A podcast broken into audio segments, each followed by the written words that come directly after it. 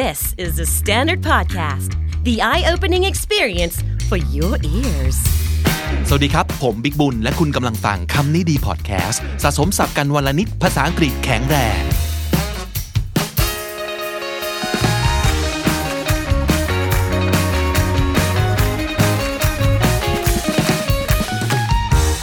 คุณผู้ฟังครับมีคำกล่าวอันนึงนะครับของนิตชีบางคนเรียกนิตเช่บางทีได้ยินนิตเชอร์ด้วยนะครับเป็นนักปรัชญาชาวเยอรมันครับเขาบอกว่า What does not kill us makes us stronger อะไรก็ตามที่มันไม่ฆ่าเราไม่ทำให้เราถึงตายเนี่ยมันจะทำให้เราแข็งแกร่งขึ้นเสมอครับเพราะฉะนั้นในสถานการณ์ลำบากแบบนี้นะครับหน้าที่เดียวของเราคือไม่ตายนะครับอย่าตายการที่เราไม่ตายนั่นคือแปลว่าอะไรครับแปลว่าเราปรับตัวนะครับนั่นคือเราสู้หรือว่าเราหาวิธีอยู่กับปัญหาได้นะครับไม่ว่าจะอะไรก็ตามเราจะพัฒนาทักษะใหม่ๆนะครับเราจะได้ความรู้ได้ประสบการณ์ใหม่ๆนะครับแล้วพอวิกฤตจบลงปั๊บซึ่งมันจบแน่ๆนะครับไม่มีอะไรจะอยู่ตลอดไปแน่นอนต่อให้ยังไม่รู้ว่าจะจบเมื่อไหร่นะครับ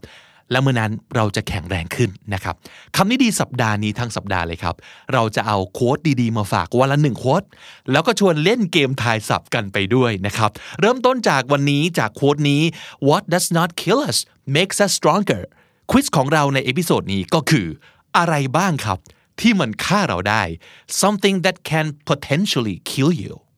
potentially ก็คือมีโอกาสที่จะสามารถที่จะแต่ก็ไม่ 100%something that can potentially kill you นั่นคือคำใบ้นะครับพร้อมแล้วไปกันเลยครับสิ่งที่ฆ่าเราได้อย่างที่หนึ่งเป็นคำนามนะครับหมายถึงภาวะเปลี่ยวใจ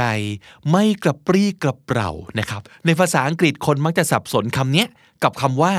อยู่คนเดียวนะครับแต่อยู่คนเดียวเนี่ยมันอาจจะไม่รู้สึกอย่างนี้ก็ได้นะถ้าเราอยู่คนเดียวเป็นแล้วก็เอนเตอร์เทนตัวเองเป็นนะครับความรู้สึกนี้เป็นคำนามนะครับเรียกว่าอะไรครับ loneliness ความเหงานั่นเองครับฆ่าคนได้นะครับ Britney Spears ยังบอกเลยครับว่า my loneliness is killing me นะครับส่งกำลังใจให้กับ extrovert ทุกคนนะในช่วงนี้รู้เลยว่าไม่เจอคนคงแย่ไปเลยนะครับขนาด introvert ยังแย่เลยอ่ะนะครับสู้ๆครับอย่าให้ความเหงามันทำอะไรเราได้ครับสิ่งที่สองที่ฆ่าเราได้ครับคืออะไรก็ตามที่เป็นพิษนะครับยาพิษครับภาษาอังกฤษคือ poison อันนี้ไม่ยากนะครับคุ้นเคยกันอยู่แล้วสำหรับคำนี้ poison p o i s o n แปลว่ายาพิษครับอย่างที่สามที่ฆ่าเราได้ครับคล้ายกันกับข้อเมื่อกี้แต่นะครับแต่ในขณะที่ poison เนี่ยมันจะเข้าร่างกายโดยการกินเข้าไปหายใจเข้าไปหรือว่าซึมเข้าผิวหนังนะครับแต่มันจะมีพิษอีกแบบหนึ่งซึ่งมันจะฆ่าเราได้โดยการถูกแทงเข้าผิวหนังเราเช่นเวลาเราโดนสัตว์มีพิษกัดเช่นงูอะไรอย่างนี้เป็นต้นนะครับคำนี้เอาไปใช้เป็นชื่อซูเปอร์ฮีโร่ตัวหนึ่งด้วยนะครับกลายเป็นหนังเราด้วยนะอันนี้น่าจะเรียกแอนตี้ซูเปอร์ฮีโร่มากกว่านะครับเพราะว่าหน้าตาดูไม่ค่อยจะซูเปอร์ฮีโร่เท่าไหร่คำว่าพิษอีกคำหนึ่งในภาษาอังกฤษแบบที่ไม่ใช่ poisonคือคำว่าอะไรครับ venom คำนี้อ่านว่า venom แปลว่าพิษจากการถูกสัตว์กัดต่อยนั่นคือ venom อย่างที่สี่ที่ฆ่าเราได้ครับมองไม่เห็นอาจจะไม่ทันรู้สึกด้วยแต่ฆ่าเราได้อาจจะไม่ตายทันทีนะครับแต่ว่ามีแนวโน้มจะตายสูงเลยทีเดียวถ้าได้รับในปริมาณมากมันจะรั่วออกมาจากโรงงานปรมาณูหรือว่านิวเคลียร์อะไรอย่างนี้นึกถึงคำนี้ออกไหมครับกัมมันตภาพรังสีครับภาษาอังกฤษคือ radioactivity ครับหรือถ้าเกิดใครตอบ radiation ก็ได้คะแนนเช่นเดียวกันนะครับกัมมันตภาพรังสีครับต่อไปเรื่องใหญ่ครับเรื่องกินนั่นเองคนเราต้องกินเนาะอย่างที่เขาบอกว่ากินเพื่ออยู่ถ้าไม่ได้กินคนเราตายแน่ๆนะครับการไม่ได้กินการอดอาหารจนตายนึกคำนี้ออกไหมครับจริงๆมีสองคำให้เลือกตอบคำไหนก็ให้คะแนนทั้งคู่ครับมีสองคำที่คล้ายกันเหมือนจะเหมือนแต่ไม่เหมือนสักทีเดียวนะครับคำแรกคือ starvation อีกคำหนึ่งคือfamine starvation ก็คือ verb to starve starve starve แปลว่าอดอาหารนะครับนั่นคืออดเองนะไม่กินเองแต่คำว่า famine famine famine แปลว่าไม่มีอาหารให้กินหรือมีไม่พอสำหรับคนจำนวนมากคนทั้งสังคมคนทั้งประเทศคนทั้งโลกนั่นคือ famine มันคือทุพพิกภัยคุ้นคำนี้ไหมครับททหารสระอุพอพานพอสำเภาสรีกอไก่ขอไข่แล้วก็ภัยทุพพิกภัยนะครับแปลว่าภัยอันเกิดจากข้าวยากหมากแพงหรือว่าการขาดแคลนอาหารในบ้านเมืองนั่นคือทุพพิกภัย famine แต่ starvation คืออดอาหารทั้งคู่ตายได้เหมือนกันครับอีกอย่างที่คนต้องทำถ้าอยากมีชีวิตอยู่ก็คือการหายใจครับ we need to breathe ถ้าหายใจไม่ได้ซึ่งอาจจะเกิดจาก something is blocking your throat มีอะไรมาขวางคอหรือว่าหลอดลมของเราอยู่นั่นคือคุณกำลังอะไรครับกริยาคำนี้แปลกนะครับใช้ได้สองแบบ choke c h o k e choke if you choke or if something chokes you you stop breathing because something is blocking your throat เราสามารถจะโชกเองก็ได้หรือมีอะไรและมีใครมาโชกเราก็ได้ถ้าเกิดมีใครมาโชกเราคือเขาบีบคอเราครับแต่ถ้าเกิดเราโชก on somethingนั่นคืออะไรสักอย่างติดคอเราทำให้หายใจไม่ได้นั่นคือ choke คำต่อไปคล้ายคำเมื่อกี้ครับแต่ว่าคราวนี้หายใจไม่ได้เพราะคนอื่นล้วนๆหรือว่าอาจจะเป็นสิ่งอื่นก็ได้นะครับมาขวางทางเดินหายใจของเราโดยเจตนาครับนึกคำนี้ออกไหมครับนั่นก็คือเราโดนบีบคอหรือว่ารัดคอภาษาอังกฤษคือ strangle S T R A N G L E นะครับ strangle strangle แปลว่า to kill someone by pressing their throat so that they cannot breathe press their throat คือบีบครับบีบคอ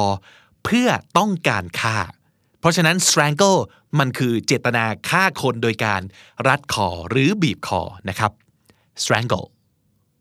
คำต่อมาครับคนจำนวนเยอะมากมีนะครับบางคนก็มีแล้วแค่ระคายเคืองบางคนคือป่วยเลยแต่บางคนคือตายได้อาการหนักเบาจะต่างกันไปนะครับของบางคนเนี่ยคืออาหารทะเลของบางคนคือละอองเกสรดอกไม้ของบางคนคือถั่วลิสงสิ่งเนี้ยเรียกว่าอะไรครับ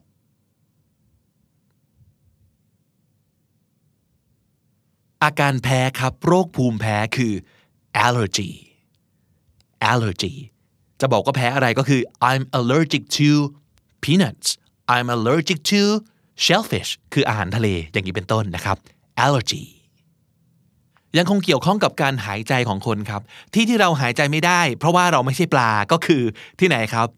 ในน้ำนั่นเองนะครับจมน้ำก็ตายได้คำนี้คืออะไรครับ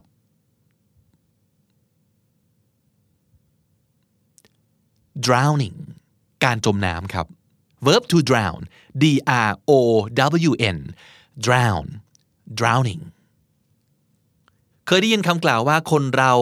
ทำงานหนักแค่ไหนมันก็ไม่ถึงตายหรอกวะใช่ไหมฮะอันนี้คือน่าจะไว้บอกคนขี้เกียจเนาะแต่ถ้าเกิดคนขยันเนี่ยขยันไปทำงานไม่หยุดพักเลย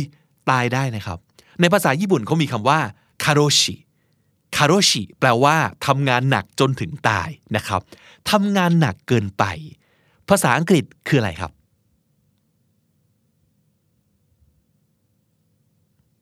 ที่จริงมันมีทริคนิดนึงนะครับถ้าสมมุติเกิดเรารู้จักว่า prefix suffix ทำงานยังไงเราอาจจะเดาได้ต่อให้เราไม่รู้จักศัพท์คำนี้นะครับนั่นคือคำว่า over เอาไปใส่หน้าคำไหนก็อาจจะแปลว่าเยอะเกินไปเพราะฉะนั้นคำนี้คือ overwork overwork แปลว่าทำงานเยอะเกินไปอาจตายได้นะครับ2-3 ปีที่ผ่านมามีเหตุการณ์เลวร้ายอันหนึ่งที่เป็นเทรนด์ที่น่ากังวลแล้วก็น่ากลัวมากคือพอคนเริ่มเห็นว่ามันมีอย่างเงี้ยมันเริ่มทำตามกันเยอะนะครับนั่นคือการกราดยิงครับโดยเฉพาะการกราดยิงในโรงเรียนหรือว่าการกราดยิงในสมมติบาเกเพราะว่าเกลียดเกย์อะไรอย่างนี้เป็นต้นนะครับหรือว่าที่บ้านเราที่โคราชที่เพิ่งผ่านมาเมื่อต้นเดือนกุมภาพันธ์ 2020นี่นะครับก็ มีเรื่องนี้หลายคนถ้าเกิดเสพข่าวอาจจะเคยเห็นศัพท์คำนี้กราดยิงเป็นภาษาอังกฤษใช้คำว่าอะไรครับถอดเป็นภาษาไทยเป๊ะๆจะแปลว่าการยิงคนจำนวนมากคนจำนวนมากก็คือ mass นะครับมวลชน mass shooting นั่นคือกราดยิงครับ mass shooting สถานการณ์โคโรนาไวรัสปัจจุบันนี้นะครับหรือว่าย้อนกลับไปต้นทศวรรษ1980จนถึงปัจจุบันก็เป็นเรื่องของโรคเอดส์หรือว่าจะเป็น SARS อีโบลา MERS Swine Flu Bird Flu นะครับไข้หวัดหมูไข้หวัดนกทั้งหมดนี้เป็นเหมือนกันเลยคือเป็นโรคติดต่อร้ายแรงและระบาดไปทั่วโลกนะครับศัพท์คำนี้เคยพูดแล้วในคำนี้ดีแล้วก็ถ้าเกิดตามข่าวแน่นอนว่าต้องคุ้นเคยนะครับโรคระบาดรุนแรงระดับโลกคือคำว่าอะไรครับ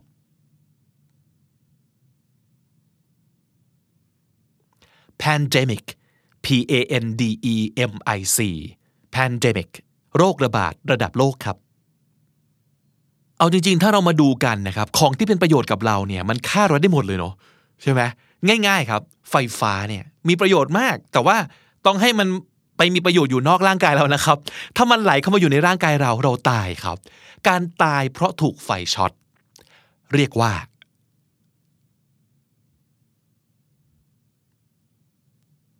ไฟฟ้าคือ electricity การฆ่าการสังหารด้วยไฟฟ้าด้วยการใช้ไฟช็อตเรียกว่า electrocution อีกหนึ่งคำกล่าวครับที่พูดถึงว่าสิ่งที่เรามีแล้วเราจะตายก็คือความประมาทใช่ไหมครับเคยได้ยินเนาะความประมาทเป็นหนทางสู่ความตายคำไหนบ้างครับที่พูดถึงความประมาท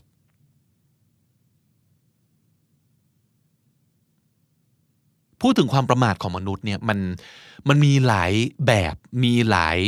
บริบทนะครับปกติเนี่ยเราก็จะนึกถึงคำว่า careless ใช่ไหมครับประมาท carelessness ตรงข้ามกับ careful ซึ่งแปลว่าระมัดระวัง carelessness หรือบางครั้งต้นเหตุที่ทำให้เราประมาทเพราะว่าเราถือดีนั่นคือ ego egotistical เป็น adjective ซึ่งแปลว่าเต็มไปด้วย ego มี ego เยอะนะครับarrogant ก็ใช่เย่อหยิ่งถือตัวถือว่าตัวเองดีถือว่าตัวเองเก่งคำนามคือ arrogance หรืออีกคำหนึ่งอันนี้ก็ร้ายกาจกว่าที่เราคิดมากนะครับคือคำว่า complacent คำนามคือ complacency อันนี้คือความรู้สึกว่าตัวเองรู้เยอะแล้วเก่งแล้วเลยไม่พัฒนาตัวเองทั้งหมดที่พูดมาน่ากลัวทุกคำมันอาจจะไม่ทำให้เราลงไปชักดิ้นชักงอแล้วตายทันทีแต่ถ้าสมมุติเกิดเรามีคุณสมบัติเหล่านี้เราประมาทแบบนี้เราถือดีเราถือตัวคิดว่าตัวเองเก่งแล้วนั่นแหละครับอาจจะทำให้เราตายได้เหมือนกันอาจจะในเซนส์ของเรื่องงานในเซนส์ของเรื่องการทำธุรกิจเพราะฉะนั้นอย่ามีคำเหล่านี้อย่า careless อย่า egotistical อย่า arrogant อย่า complacent นะครับคำสุดท้ายของ list สิ่งที่ฆ่าเราได้ในคำนี้ดีวันนี้นะครับคำนี้ไม่ดีเลยจริงๆแล้วก็เป็นพิษเป็นภัยกว่าหน้าตาของมันเยอะมากอ่ะหลายคนรู้สึกว่าผู้ไม่รู้ย่อมไม่ผิดเคยได้ยินใช่ไหมคำกล่าวนี้ก็โอเคไม่เถียงก็ได้แต่ในบางกรณีนะครับความไม่รู้เนี่ยไม่ควรถูกเอามาเป็นข้ออ้างเยอะเกินไปเพราะมันสะดวกเกินไปครับสะดวกเหลือเกินเอะอะก็อ้างว่าก็ไม่รู้อ่ะผู้ไม่รู้ย่อมไม่ผิดป่ะอะไรอย่างนี้แต่หลายๆครั้งมันคือนี่มันคือสิ่งที่เราควรรู้นะควรรู้เลยแหละและที่แย่กว่านั้นคือมันเป็นหน้าที่ที่เราต้องรู้เพราะไม่งั้นมันไม่ได้แย่แค่เรานะครับคนอื่นจะเดือดร้อนด้วยคำนี้คือความไม่รู้ที่ไม่ได้แลดูอินโนเซนต์ไม่ได้แลดูน่ารักแต่มันคือความเขลานะครับความกูไม่สนอะไรทั้งสิ้นคือความปิดหูปิดตาแล้วถือว่าจบถือว่าไม่รู้ไม่เห็นไม่ผิดไม่เดือดร้อนความไม่รู้หรือความโง่ความเขลาแบบเนี้ยภาษาอังกฤษเรียกว่าอะไรครับ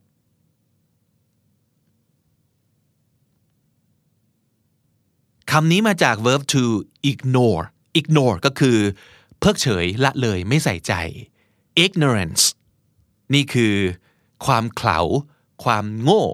ในสิ่งที่เราควรจะรู้แต่เราก็เพิกเฉยต่อมันซะ ignorance